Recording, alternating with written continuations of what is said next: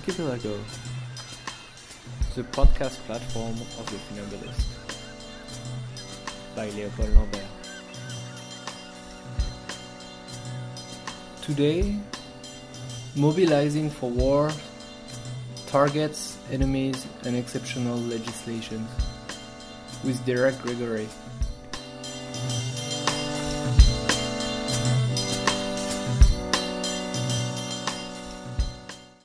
Hello everyone. Today my guest is uh, Derek Gregory, who is a Peter Wall Distinguished Professor at University of British Columbia in Vancouver, uh, and uh, the author of the forthcoming book um, Everywhere War. Uh, hello, Derek. Hi.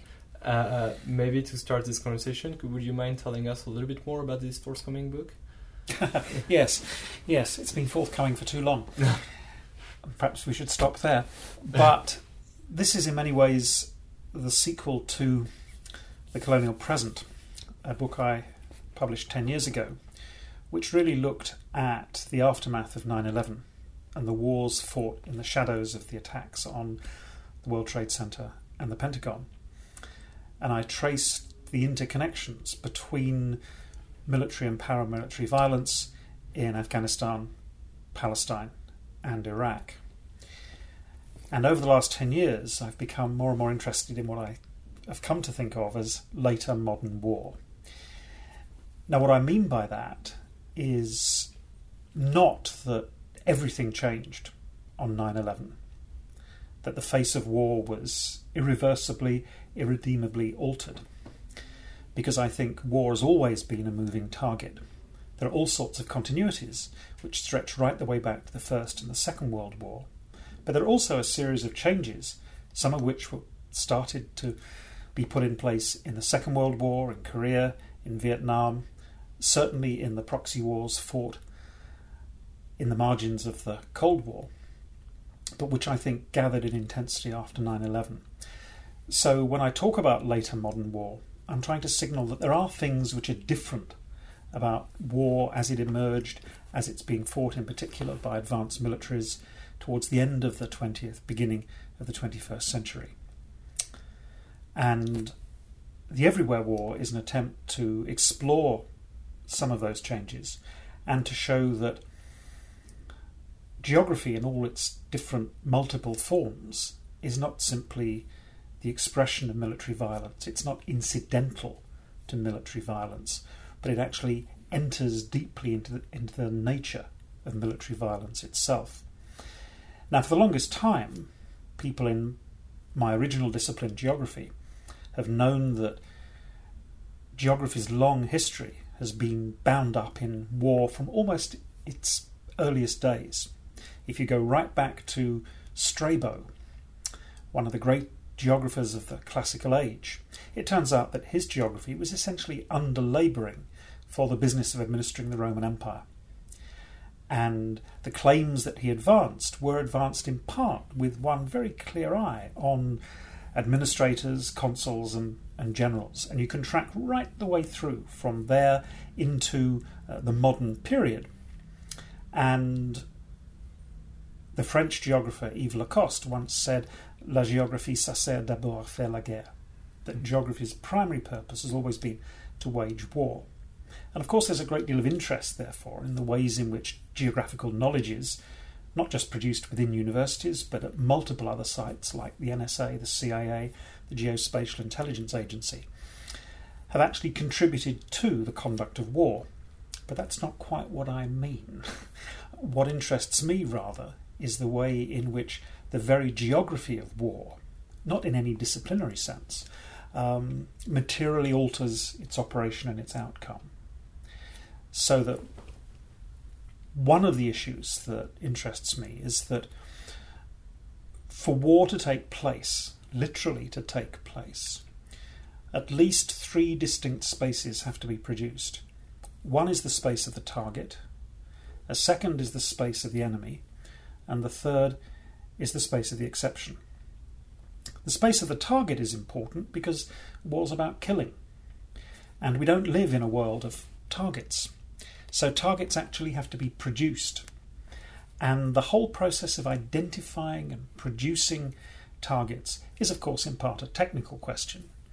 So that soon after the end of the Second World War, the United States Air Force embarked upon what it called the Bombing Encyclopedia of the World. The idea was to produce a, an electronic gazetteer of targets, originally in the Soviet Union, but eventually it extended across the entire surface of the world.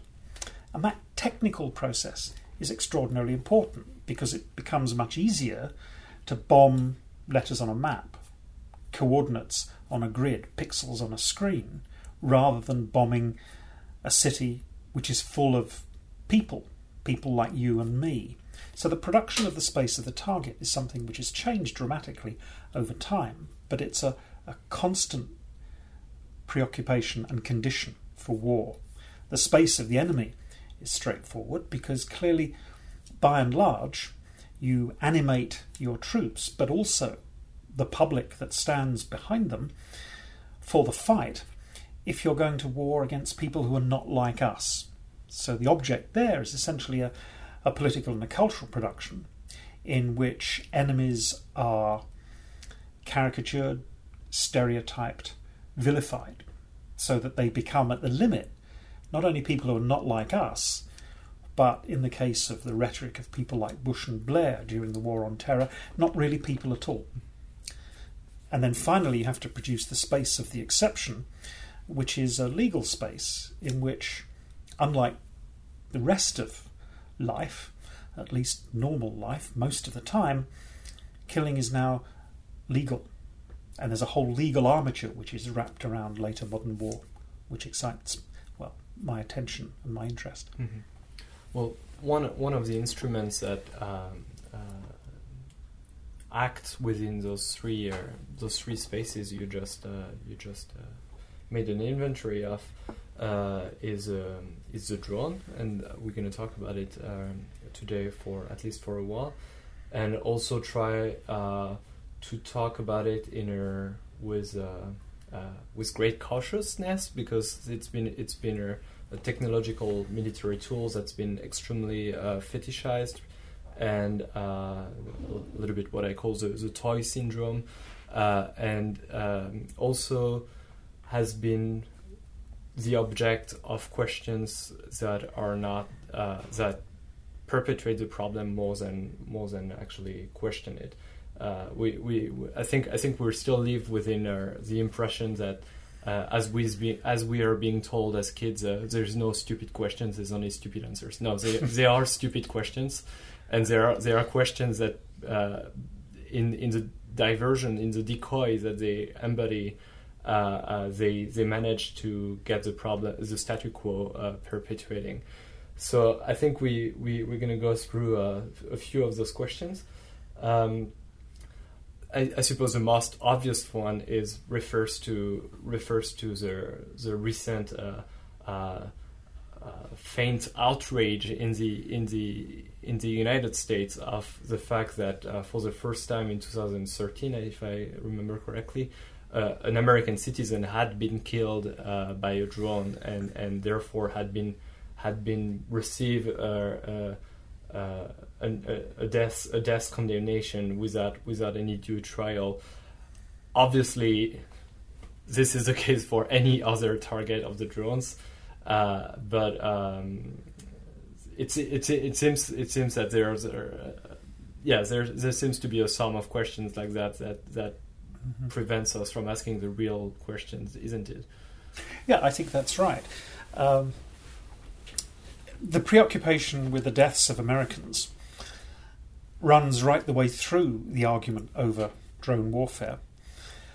Firstly, because of course that's why drones are used in the first place.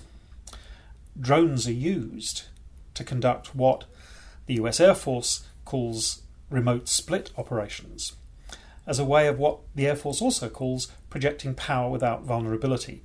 Now, it's a mistake to think that these operations are unmanned because, depending on who you listen to, roughly 150 to 160 people are involved in drone operations for any one what's called combat air patrol. So there are people involved in all kinds of ways. Mm-hmm. But the crucial thing is that very, very few of them are in harm's way. some are because these drones have to be launched, for example, from Afghanistan. So you need what's called a, uh, a forward deployed launch and recovery crew so that the aircraft can take off and it can be landed safely. And of course, it needs an extraordinary amount of maintenance when it's on the ground. But the vast majority of people are out of harm's way. So the first thing to say is, is that drones are used not just by the US. Uh, but also by Britain um, and by other advanced militaries, precisely to avoid putting boots on the ground and therefore bringing bodies back in bags. And so it's therefore not surprising that, secondly, that shades into a, um, a vision of this kind of war as peculiarly bodiless, clean, neat, surgical. These are, after all, are supposed to be so called targeted killings. Mm-hmm. That makes you wonder what an untargeted killing would be, but I suppose what we're thinking of there are the kind of um, much more indiscriminate bombings that took place in Vietnam, in Korea, mm-hmm. in the Second World War. Well, bombings on a huge scale. And the, the rhetoric the rhetoric of targeted assassination or surgical operation, or all this kind of thing, made us think that what what what the weapon of the drone might be would be like a, a little a little poison dart that would be directed at, at like one body in particular. Oh, yeah. We're we're talking of, of, of bombs that uh, englobes a sphere a sphere of uh, explosion that kills uh, everybody that is within this sphere uh, in a in a radius of uh, something like hundred feet, I suppose, or something. Like well, it, it it depends upon the bomb. I mean, people often say, um, Gregoire Chamayou talks about this in mm. Théorie du Drone too, that you know drones are not Dresden, and of course they're not. Um, but the idea that Dresden is somehow the appropriate moral standard to which we should aspire and against which we should judge ourselves is, I think, quite unthinkable. Um, but you're right. I mean, they do kill large numbers of people. And also, of course, the shadow of that death reaches across communities. So even if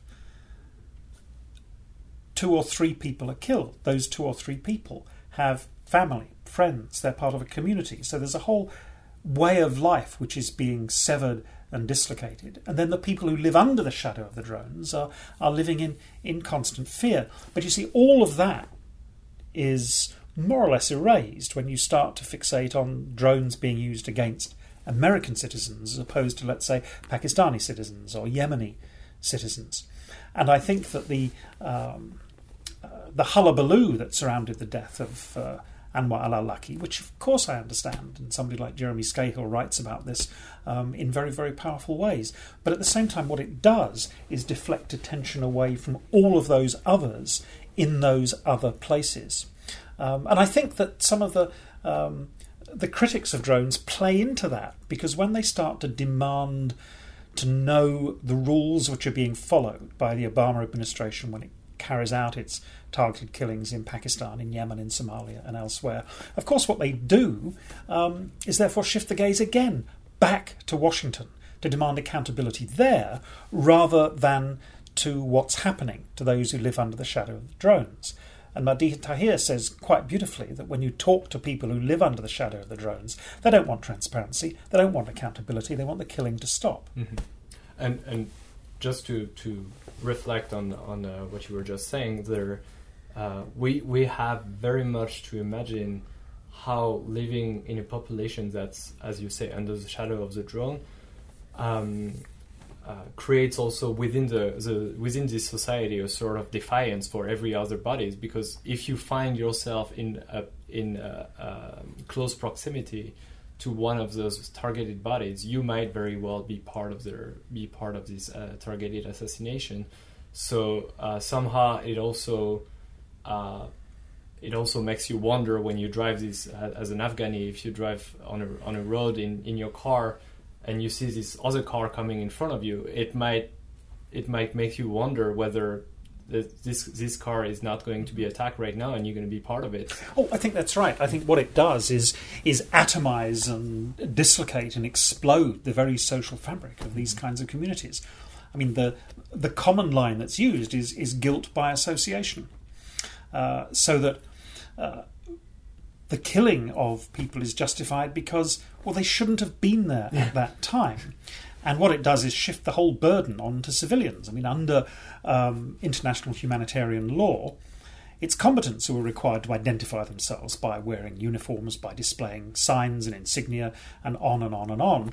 But what drone warfare does is shift the burden onto the civilians mm-hmm. and say, well, you've got to identify yourself unambiguously as civilians. Now, how can you possibly do that?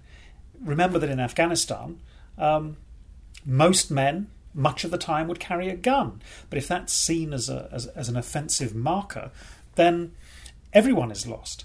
And you're not supposed to be out at night because that's um, suspicious behaviour, and on and on and on, so that all of the, the ways in which normal everyday life is, is, is conducted start to be um, under threat, under suspicion, and you're quite right. Um, there are all sorts of reports which indicate that people are very reluctant to send their kids to school, to go to the market, uh, to attend a, a jirga, a, a, political assembly, because by virtue of being together in a group, your behaviour is, is suspicious. And so I think it, it ruptures what is already an incredibly fragile and precarious mm-hmm. society just by the sheer threat of, of attack. And and this rhetoric of justification is very much part of those uh, uh, wrong ways of looking at the problem. Obviously, I mean, in that case, in a very disingenuous uh, disingenuous way. I mean, uh, in one of your texts, you were quoting uh, this person, et- Etzioni.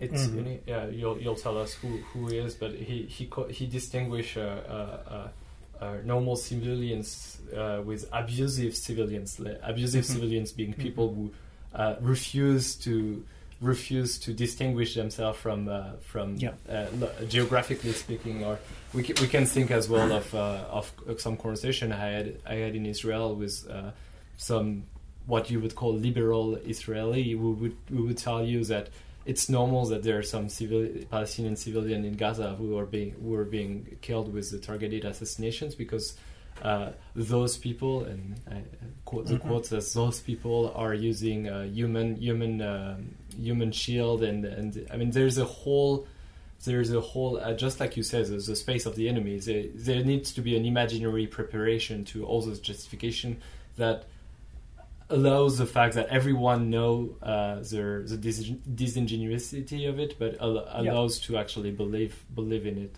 religiously. I think I think that's right. I mean, Etzioni's writings on drones are, I think, for the most part, nonsense. Uh, the distinction that he makes between normal civilians and abusive civilians. Um, I'd much rather substitute a distinction between normal academics and abusive academics. um, and I think that what knowledge he has, which I think is largely derived from an outdated, shop worn sociology, um, is put to work to actually abuse all sorts of people. Um, and it's not a short step, and rather not a long step, from the kinds of claims he makes to to you know that familiar claim that that exercising violence against these people, those people, is perfectly acceptable because they don't value life like we do, mm-hmm, mm-hmm. Um, and it's a contemptible and outrageous claim.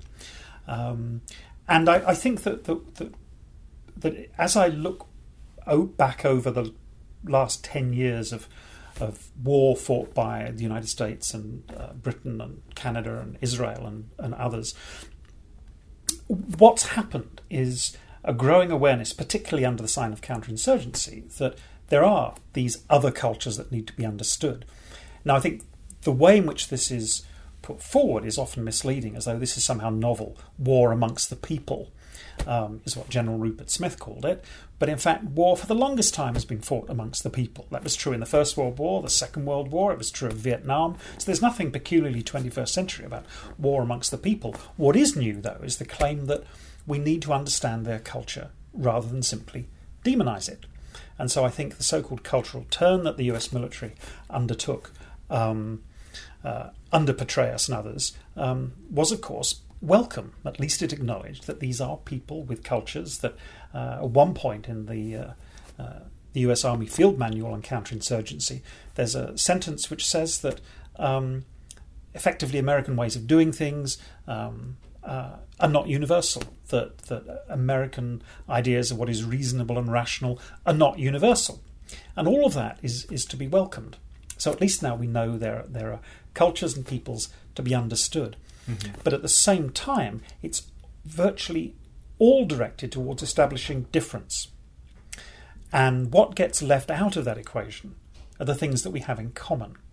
And there's a wonderful blog post by Matthew Yglesias. I mean, I do think that there's a lot to be found in, in blogs uh, as well as books. And Yglesias says effectively and ironically uh, that uh, he's read that Arabs are really strange people because if you turn up at their door in the middle of the night with 12 guys in camouflage uniforms and blacked up faces, kick the door down, rush in, yelling and screaming, drag everyone out of bed, um, hood and shackle the men and the young boys, and drag them off while you are turning the house upside down, while male soldiers are roughly searching the women and the, the kids.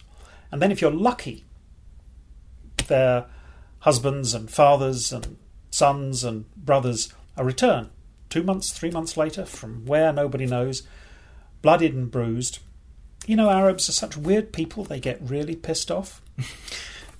and that's really the point, isn't it? That, that this whole notion of producing the enemy so that the enemy is not like us is indispensable to war. But once you start to see that there are all kinds of ways in which they are like us, then I think the whole equation mm-hmm. starts to be transformed. But that's interesting because uh, I remember reading this book, and you might you might know the author who, whom I forgot, uh, who wrote a book with the titles that I can definitely identify myself with, which is uh, weaponizing anthropology, uh, mm-hmm. um, ex- explaining how they are actually um, a sort of anthropology corps in the U.S. Army mm-hmm. that tries to form uh, the the military uh, uh, personnel to, to, to actually understand understand the cultures that they are embedded into, and uh, and obviously with with every uh, every problem that it might that it triggers for the the mm-hmm. anthropologist who wrote this book, obviously, but um, what what is this weaponizing weaponized anthropology then? well, I think I think you're talking about David Price, probably. That's right, David Price. Um, and there's a long history of weaponizing anthropology, which he's done so much to to recover. But you see, it's not so much about understanding these other cultures.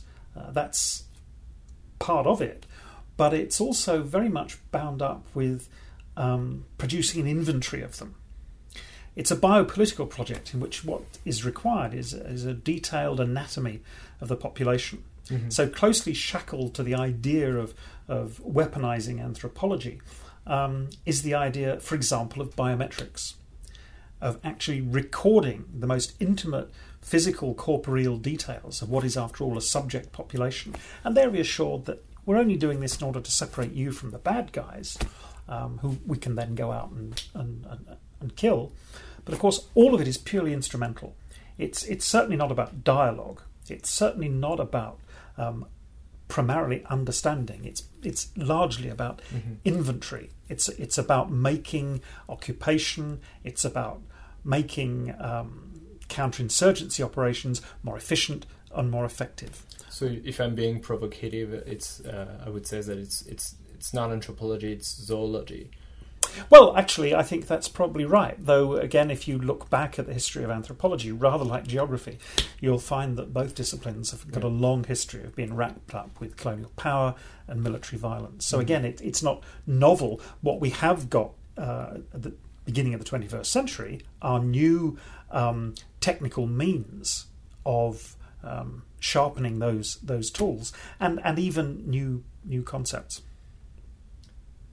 Um, so we've we've been talking about um, we've been talking about those three spaces uh, and uh, how they play around uh, in in this in these forms of uh, of uh, everywhere's war. Uh, but um, now I'd like maybe to to talk about space itself mm-hmm. and space as a physical entity. And you've been particularly interested in, in writing about Baghdad during uh, since uh, since 2003, and how how various uh, techniques of counterinsurgencies have been have been enforced by by the U.S. military within the city itself and having very strong spatial implications. Could you tell us more about it? Mm. Um,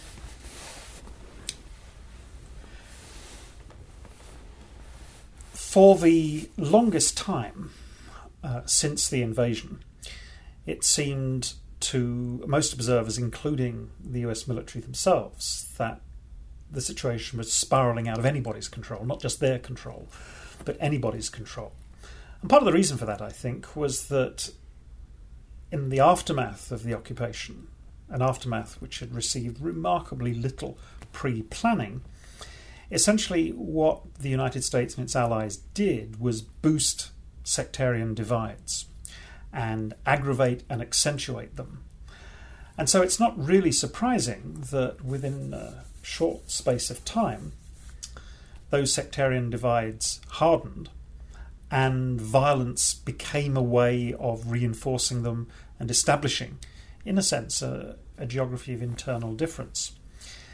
And the United States Army, in particular, feared that it was losing control of the city and understandably assumed that if you lose Baghdad, you lose everything.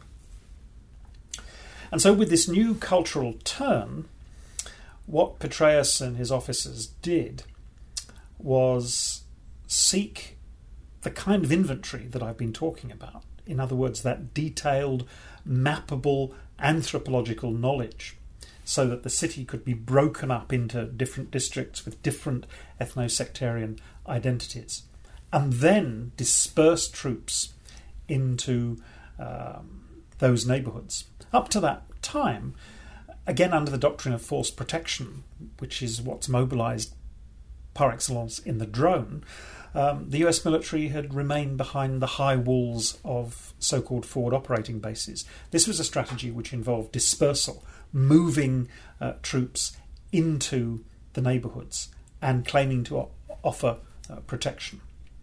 Um, now, of course, part and parcel of that, and, and the whole process of inventorying the population was again to disentangle the good guys from the bad guys. And so, this cultural turn, this new interest in what I suppose is the cultural geography of Baghdad, didn't mean that the killing stopped. Um, and Petraeus is very clear um, in the margins of this new counterinsurgency doctrine that killing continues. That those people who simply can't be won over, whose hearts and minds are not up for grabs, um, will have to be dealt with in some other, essentially violent way. And there have been all kinds of retrospectives which suggest that this process succeeded.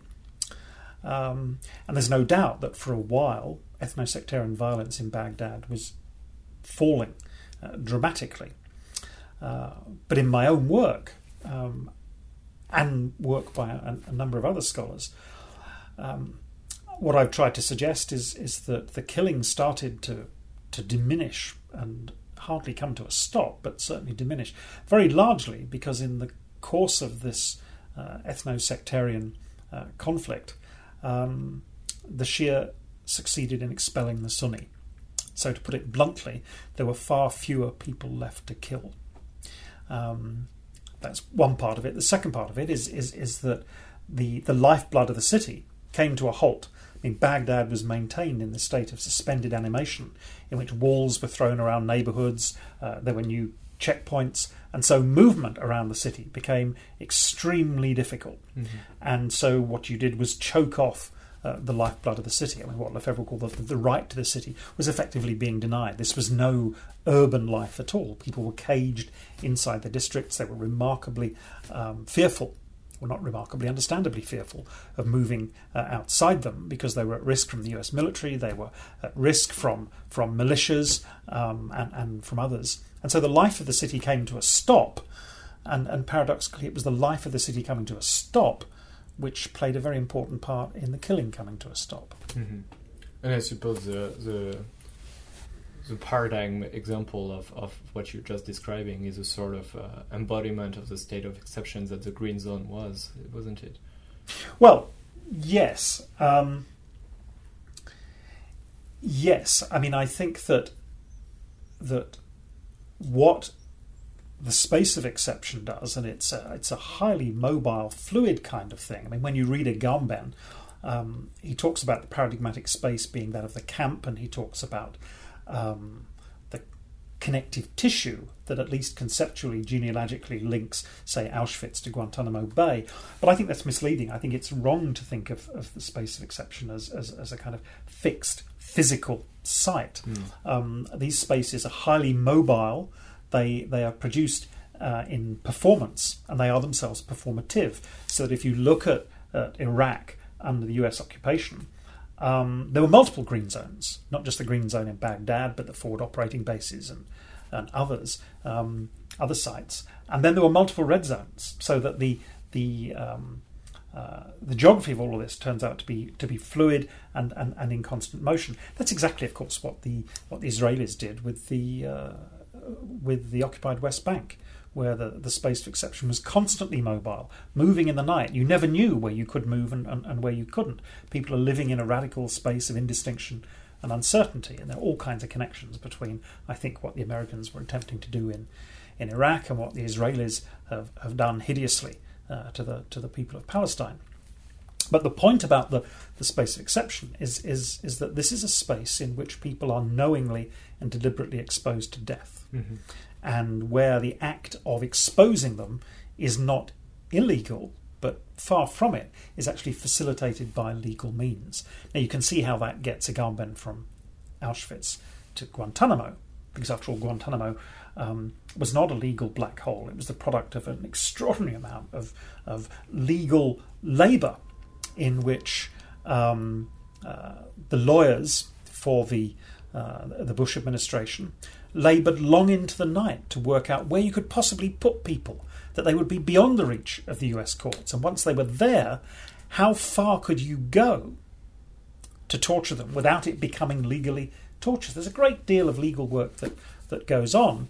Um, but again, what I find interesting about about Agamben is is that one of the spaces in which uh, people are knowingly exposed to death um, is, of course, the battle space. And there, those people who are um, empowered to kill are soldiers. Now, there's a kind of bargain of sorts. Soldiers are allowed to kill, but the price they pay is the risk of being killed in return. And that brings you into the whole debate about who's a legitimate combat- combatant and who isn't. Um, but again, you can see that it's this kind of shifting legal terrain in which all kinds of, of bodies are being deliberately exposed to death um, by those who are a very long way away from the killing fields. Mm-hmm. So we, we've been talking about weaponized anthropology and now weaponized uh, uh, legal uh, strategies, and uh, uh, I, th- I think we can we can continue along those lines and uh, maybe talk about the the legal corps of of the Israeli army and uh, that are particularly well revealed, I think, in the in the film uh, the, the law in these parts, Mhm. uh, and exp- explaining how somehow the, the military is not proceeding within the law. The military is producing the law and uh, and and acting in this in the, the blur of the lines that are that are that are that are being probably deliberately uh, Mhm. uh, constructed in this legal system. So uh, uh, maybe to, to give one example, there there um, uh, there there is a there is a, a legislation that uh, has been uh, pretty much cr- produced by by the, the Israeli army to uh, seize to seize Palestinian land, and um, and it's a it's a law that that they they uh, that they had to create when the Israeli Supreme Court was starting to was starting to give um, uh, to to to to give the right for Palestinians to to claim to claim back the lands that had been seized because uh, it did not necessarily involve any uh, security uh, reasons as international legislation was stipulating. So uh, in in this little uh, in this group of of, uh, of uh, officers who, who are part of the legal corps of uh, of the Israeli army, they had the idea to go back to the to the Ottoman Empire form of law. So a very archaic piece of legislation that would that would allow any anyone to cultivate and to to to have property of of a land at a distance of any village in such a way that you would not hear the rooster from the village. I mean, that shows uh, the archaism of the law. uh, and uh, and be able to cultivate the land uh, as as long as they want, providing that they do not leave the land for more than three years without being cultivated. Uh, in which case, they would they would lose their, the actual property of the land. So so the Israeli army has been has been uh, has been seizing, uh, uh, expropriating a, a, lot of a lot of land based on on this archaic piece of legislation, and, and the Israeli Supreme Court, which is the one that uh, uh, settles uh, the kind of I mean the, the, those cases of expropriation, I've been I've been um, I've been going with it without without questioning it and uh, and maybe that drives us back to uh, our our friend Raja Shehadeh that we were talking about uh, during the preparation of this podcast. We've been fighting those uh, those cases for for two decades now in at the Israeli Supreme Court. Um, so could you could you maybe tell us more about those this uh, weaponized legislation mm. produced by the armies? Yes, I mean I.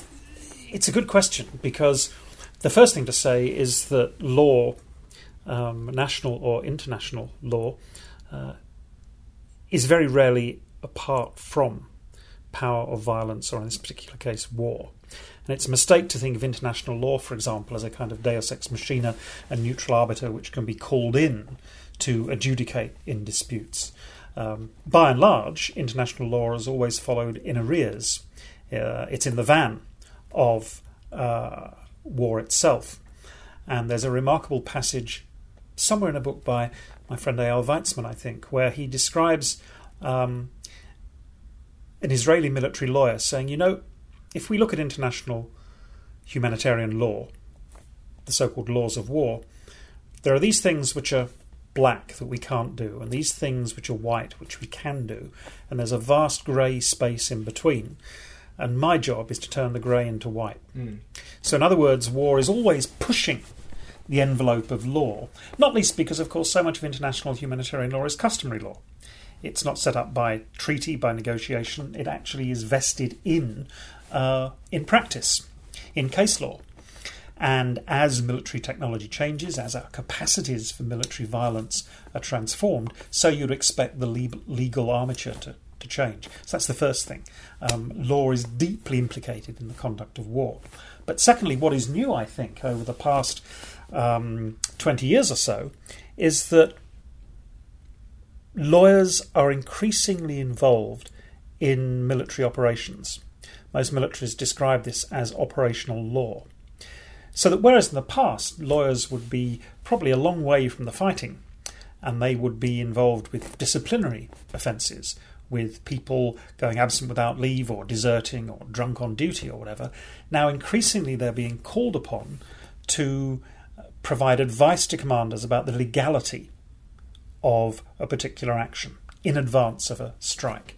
And they have to take into account, um, in the case of Afghanistan, for example, uh, international humanitarian law, but also the um, the rules of engagement, uh, the tactical directives, and the special instructions.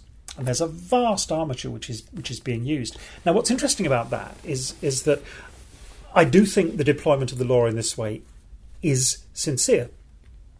And I do think that it's had all kinds of, important consequences. Um, but the fact of the matter is that it's also a very powerful um, legitimating force. And so, very often, when militaries are criticised for actions, the response is to say, well, we have fulfilled our obligations under, under international uh, law what we did was lawful, as though that somehow settles the discussion. Um, and it's exactly the same thing with um, the Israeli uh, so called Defense Force, that it too claims, well, actually, it claims to be the most ethical army in the world, um, which uh, always beggars belief, but, but it also is lawyered up and is determined to say that it has the law on its side. Well, in the case of the Israelis, of course it does, because um, Israel, together with its allies, has done everything it can to frustrate attempts by the Palestinians, for example, to appeal to the International Criminal Court, to invoke international law. Um, so, in that sense, it does have law on its side, um, uh, but in but the result of of uh, it seems to be political abuse. Um, so, law has become a very very powerful weapon of war.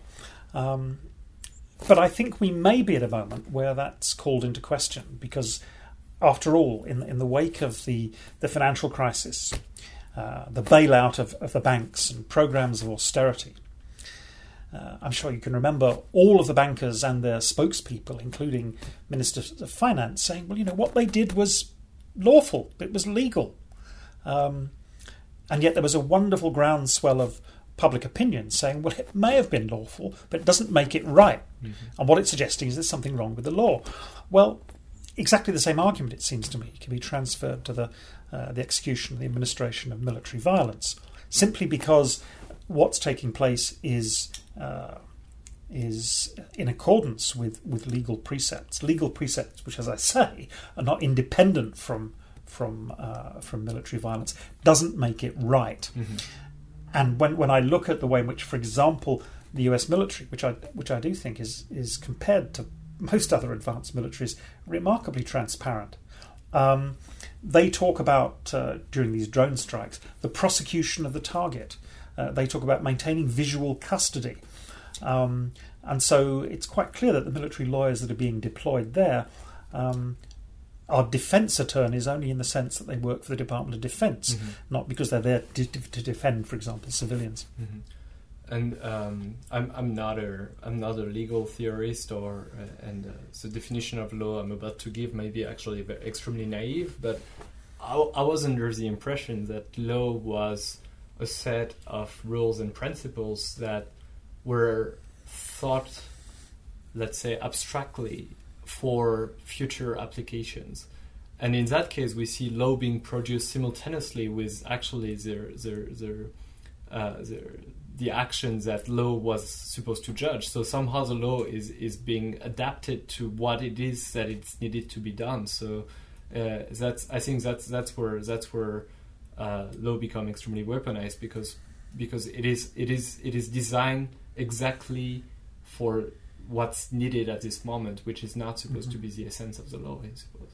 Yeah, I mean, I, I think that it's that it's always been um, bound up in in practice in what actually happens on the ground, even as it claims to be these these abstract, um, unassailable general principles. So, for example, if if we look at, for example, the history of bombing, there were attempts before the First World War um, excuse me, before the Second World War, to actually legislate to prevent bombing from the air, or at least to, to restrict uh, its targets. They came to nothing.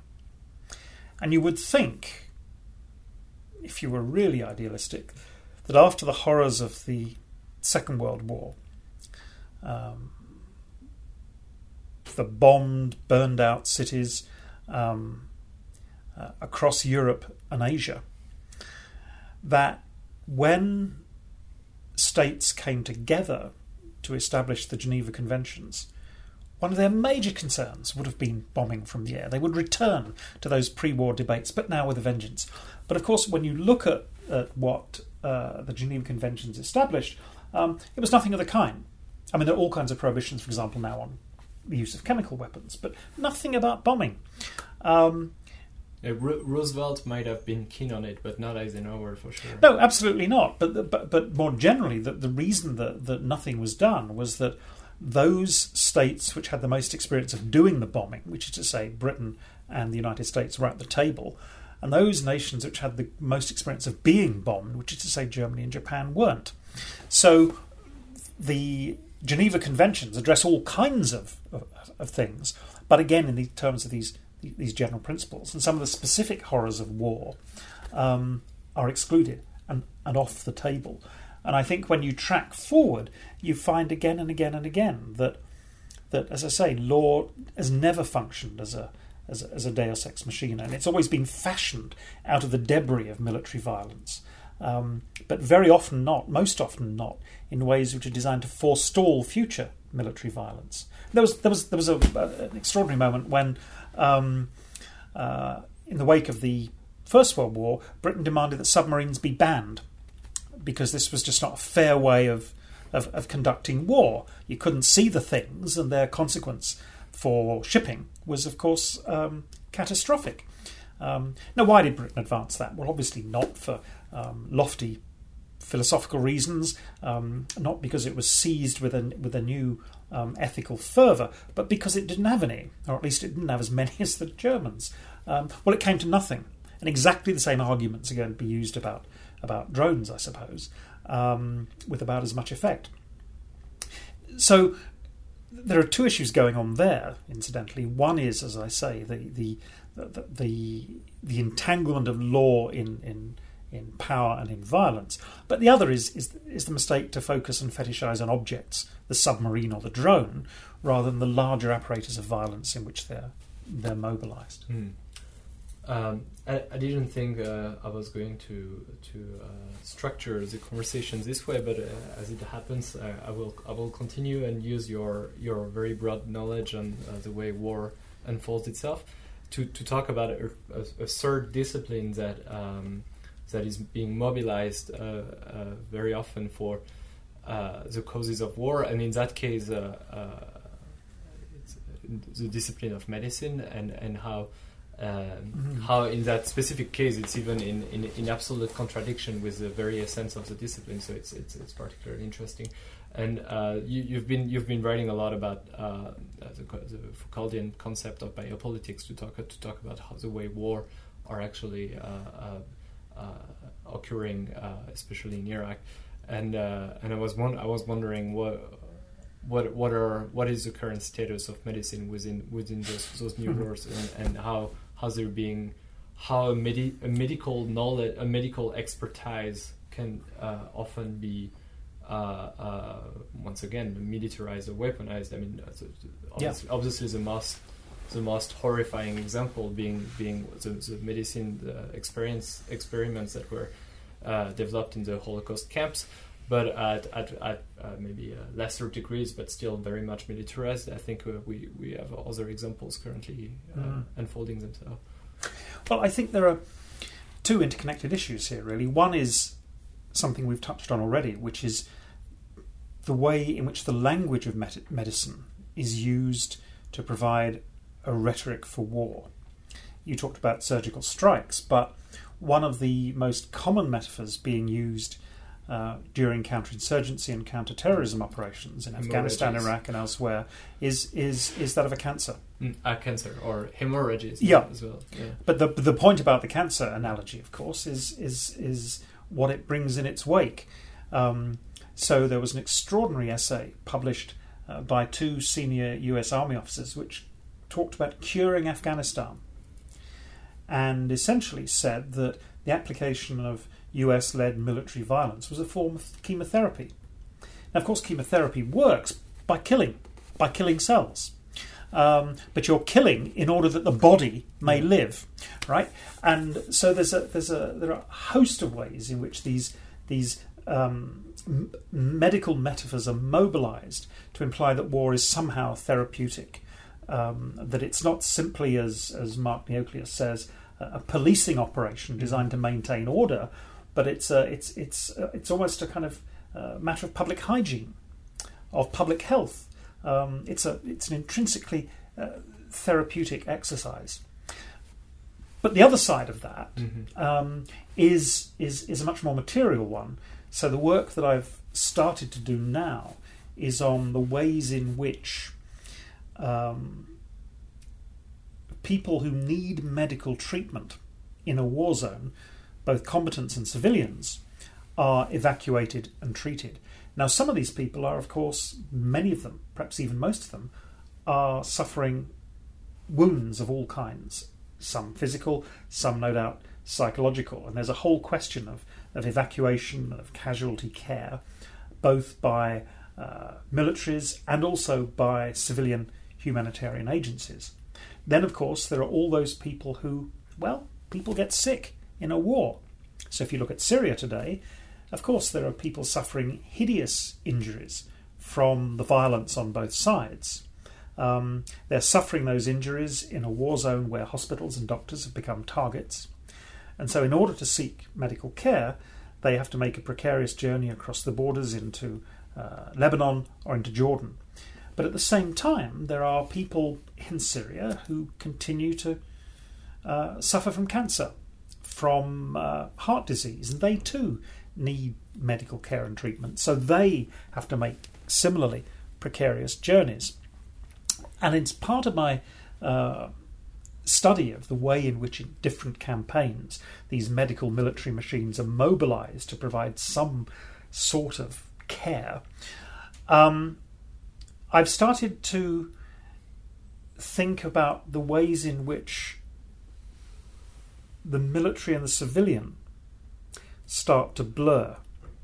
Now, part of that is, is, is a kind of political project because I, uh, over the past 10 years, um, I've become increasingly impatient with those uh, who think that the left cares for their civilians and the right cares for our soldiers. It's a kind of lazy politics um, that I really have virtually no time for at all.